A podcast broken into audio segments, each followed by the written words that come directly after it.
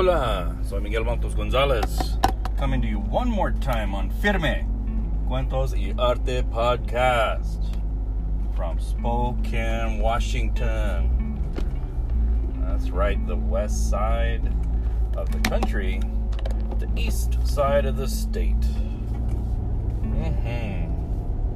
You know, I just had some thoughts the other day on LTNX Artes, the, the website, the online mercado, and as I thought about that, I was looking at where sales are coming from and where the traffic is coming from.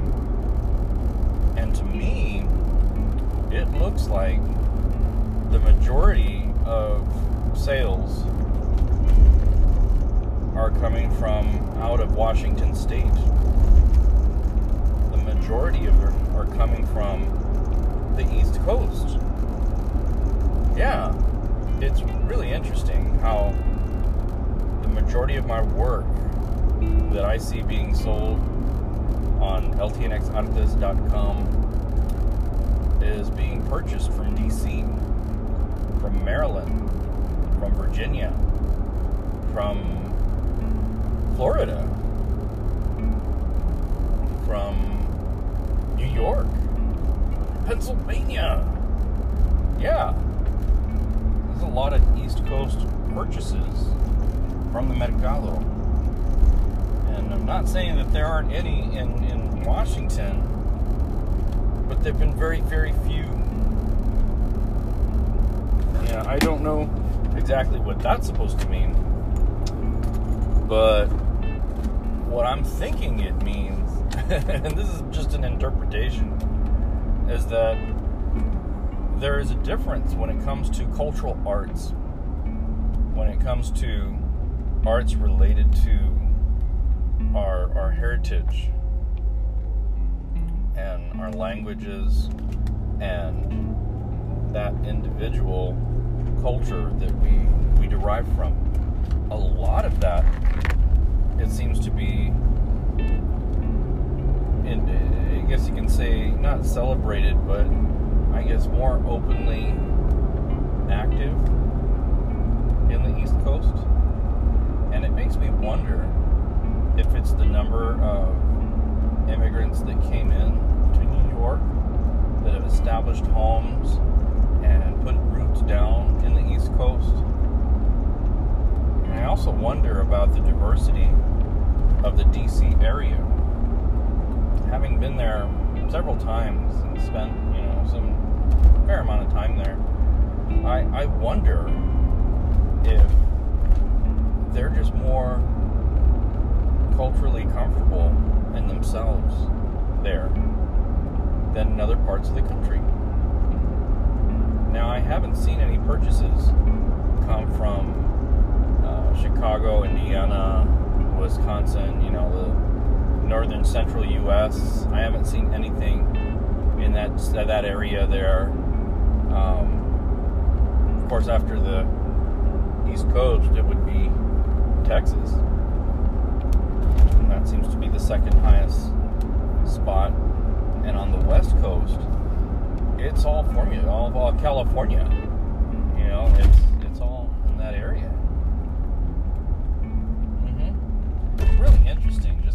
trying to study that and understanding where the cultura is, where are gente living today, where are they open and, and expressive in language and art, in theater and dance, in music, where where are they out in the community practicing and, and celebrating this in the country? And it seems to be very heavy on the east side of the country. And as I look at cultural arts organizations, as I look at organizations that are focused on gente and what we're doing, there's a lot going on in the East Coast. I mean, it's not to say that there isn't anything going on in Denver. There's a nice place in Denver. Oh, there's an amazing place in Denver. Some great spaces down in California, Texas. Oh my gosh, places I've been a part of personally that are just amazing, and you can find some beautiful, original local art there. The East Coast is just, it's just really surprising me. And it makes me wonder about how Gente moves across the country. How we move for work, how we move for family, how we move for opportunity for our family. There are different ways of interpreting opportunities for family. It, it could be a monetary thing, it could be a cultural thing, it could be the fact that maybe somebody moved to the East Coast because they went to school there, they went to university there, and they really connected with the, the people in that area, in a little neighborhood or a community, that they decided, you know, I want to go back. And they keep going back to see friends and to be a part of, uh, you know, things happening there that they decide, you know what, I, I, I think I want to move here.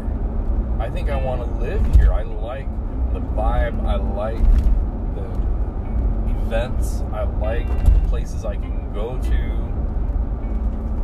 People in the community are just it's just really happening for me. So I want to move there. You know, I can see that. That's something that my older stepdaughter is is discussing amongst herself, her friends, her family. Something that she has on her mind because when she um, went to school she went out there to GW as a freshman, and she she lived there in DC. Very, if not on campus, it'd be very close to campus in downtown DC, which is you know the center area there, man.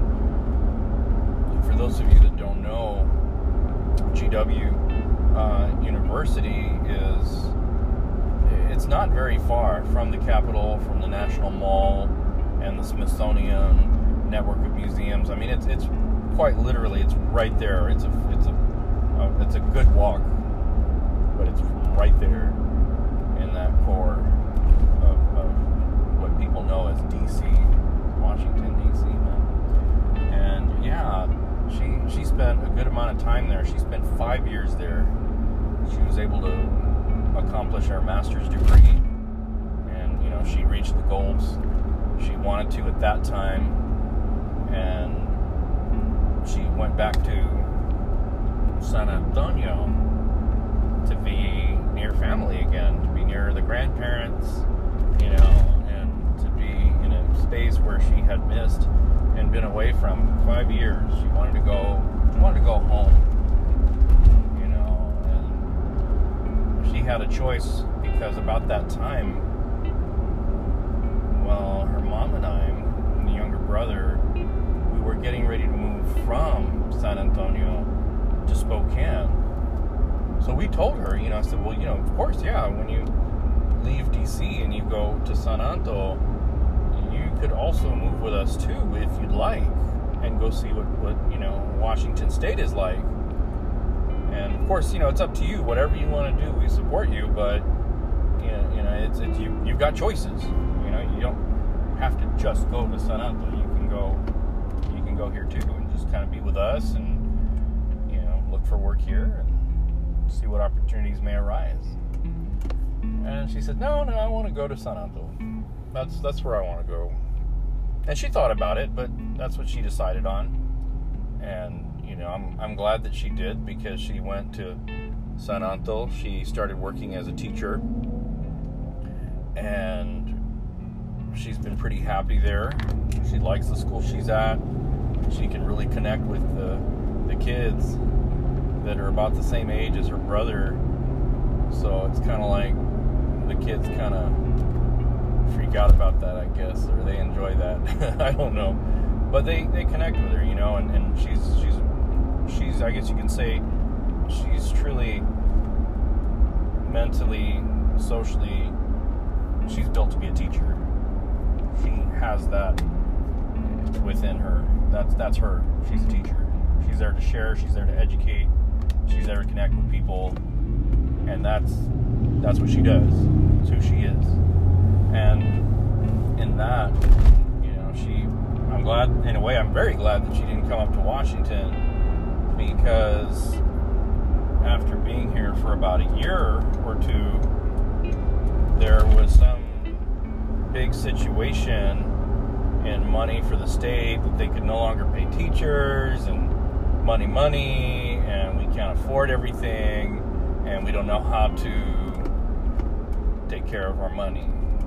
So we had a big teacher problem here in Washington across the state where a lot of school districts had to lay off teachers. And if you just kind of think about that for just a minute, and you think, okay, when I'm all grown up and I get a job, what's a job that will always be in demand. That nobody will ever say, well, we just, we don't need you. We're going to have to lay you off. Teachers, preachers, and cops. Let's just admit it. They're never going to lay off teachers, preachers, and cops. Well, the uh, current political and situation going on the employment of police officers, yeah, there's some things going on with that. that, yeah, I don't know. Some cops may be losing some jobs, perhaps. I don't know. We'll see what happens there. Teachers, well, of course, in Washington State, no, sorry. Any teacher that has taught in the state of Washington for less than three years, know, for the, it's the newest lowest teacher on the rung, you're pretty much to lose your job. So they had eventually, in, in District 81, they, they essentially sent out a letter saying, at the end of the school year, all teachers are terminated.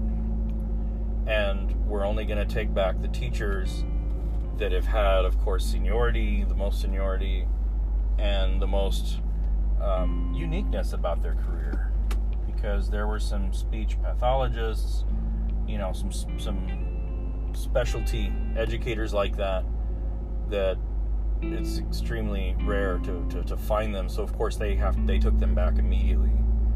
And then you've got all the senior teachers out there that have been teaching in, in some ways 30 plus years.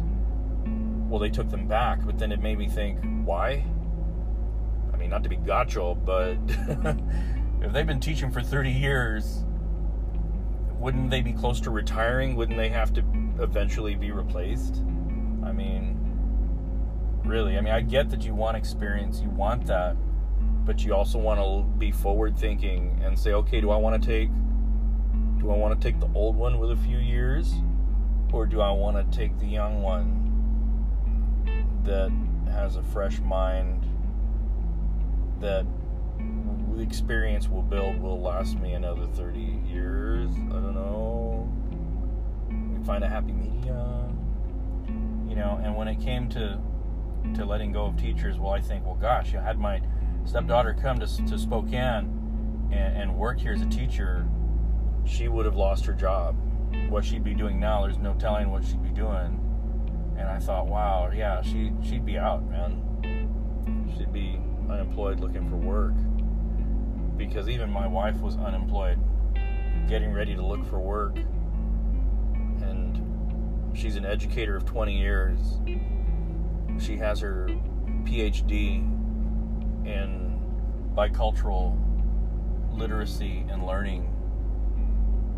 And i mean she has built and written programs that people use today in the state of texas on bilingual education. However, on a piece of paper, on a list, all that they compared were teachers that had, for example, three years or less time in the state of Washington. So they they compared her to a teacher that's only been teaching for three years, like fresh out of college. That's how they rated people as just that was the one metric who's been here less than three years. So she got wise. She sent out her, her resume all over the place, man. Universities, everything, interviews. She was doing really good. And she thought, you know, they have a, an immersion program here in the district. What the hell? What, like, I'm, I'm gonna, I'm gonna apply for it, even though they're not gonna hire for it. I'm gonna apply for it. And you know, I was like, what are they gonna do? Are they gonna fire me or something? Is that what they're gonna do? They're gonna lay me off because I'm doing no. So she did, and that's how she ended up working in that program because they actually did something. They actually read a resume. They actually talked with her and listened to her background, her experience. And they were like, yeah, only having one metric of how many years you've been in this and making that a deciding factor whether or not to keep somebody, yeah, that's just not really smart. That's not effective in practice. So that's how she moved to a, an immersion program. And that's how our daughter ended up really growing and, and just developing in in education down in Texas. Which now she's thinking about going to DC. She's undecided. You know, she's got a little house that she rents, and she's got her two doggies, and she's getting a network of friends and community there but she also has a network of friends and community in DC that she had as a part. That's five years of her life, you know, and she goes back there often. She travels there quite a bit. That it's a decision. What do I do? Where do I go? How do where where do I want to be? You know, and I can see that in a lot of a lot of gente. Where do I go? Where do I want to be? You know, I I like where I am now, but I also like where I was a few years ago. Mm-hmm. And that's kind of, of course, where I am in my life too. You know, I think to myself, self, dude, you know, San Anto was great. The Chicano arts culture of Texas was amazing. You did so well. You, you anytime you wanted to have a show, you had a show. Anytime somebody said, let's put something together, you were a part of it. You know, if I could show you my CV, 20 years of exhibition and shows over the past 20 plus years at like five to six shows a month. I mean, seriously, at this point, you stop you stop counting, man you stop counting. There's been so much that's been done. And then come here to Spokane, and here we have, you know, a little bit of cultural expression and some public art that was privately funded and put on the wall of a business. So it's, when you think about it, not quite defined as public art, it's more private art on display because that mural actually belongs to somebody that that was destroyed. And it makes me think wow you know is that really enticing for people to want to come to Spokane? Is that really encouraging people to want to be a part of a community maybe that's why Gente doesn't want to be around white people in general. Maybe that's why we've never had a cultural space because they figure, you know, if we put we open these doors, they're just going to get trashed. I, I can't afford to have to deal with that financially, emotionally. I can't deal with that. So people just give up before they even try. Yeah. So it makes me wonder, you know, just the way gente moves around, the way culture moves around. And no matter where people go, you should always just display your culture, be who you are. You know, there's no need to assimilate to come into a neighborhood or to come into some other person's space. You know, that's that thing. You should never have to adapt to to the local likes, but but bring your own. Bring your own culture. Bring your you are who you are. And that's what you're always going to be, you know? I I have no problem being myself in the community here in Spokane, Washington. I get looks. You know, my son, he gets looks because of his skin and his when he speaks Spanish at the grocery store when his mom talks with him in Spanish in public but you know what I really don't care because that's who I am you know it's not like I mock the people here to their face because they don't do what I do no in my mind, I may think something. Get gotcha, right? No, in my mind, you know, I, I can think whatever I want. I can, and it, it doesn't matter because it's it's my own personal thought. It's keeping it to my my own self, and I'm not, I'm not, uh, I'm not insulting anybody. I'm not bringing anybody down. I'm allowing them to be who they want to be. Do I have to agree with it? No. But do I have to respect who they are? I should, yes. And that in that action, that's exactly what I do. I have my own personal thoughts, but I don't have to voice them because what I should do is I should respect them for being themselves, as they should respect other people for being themselves.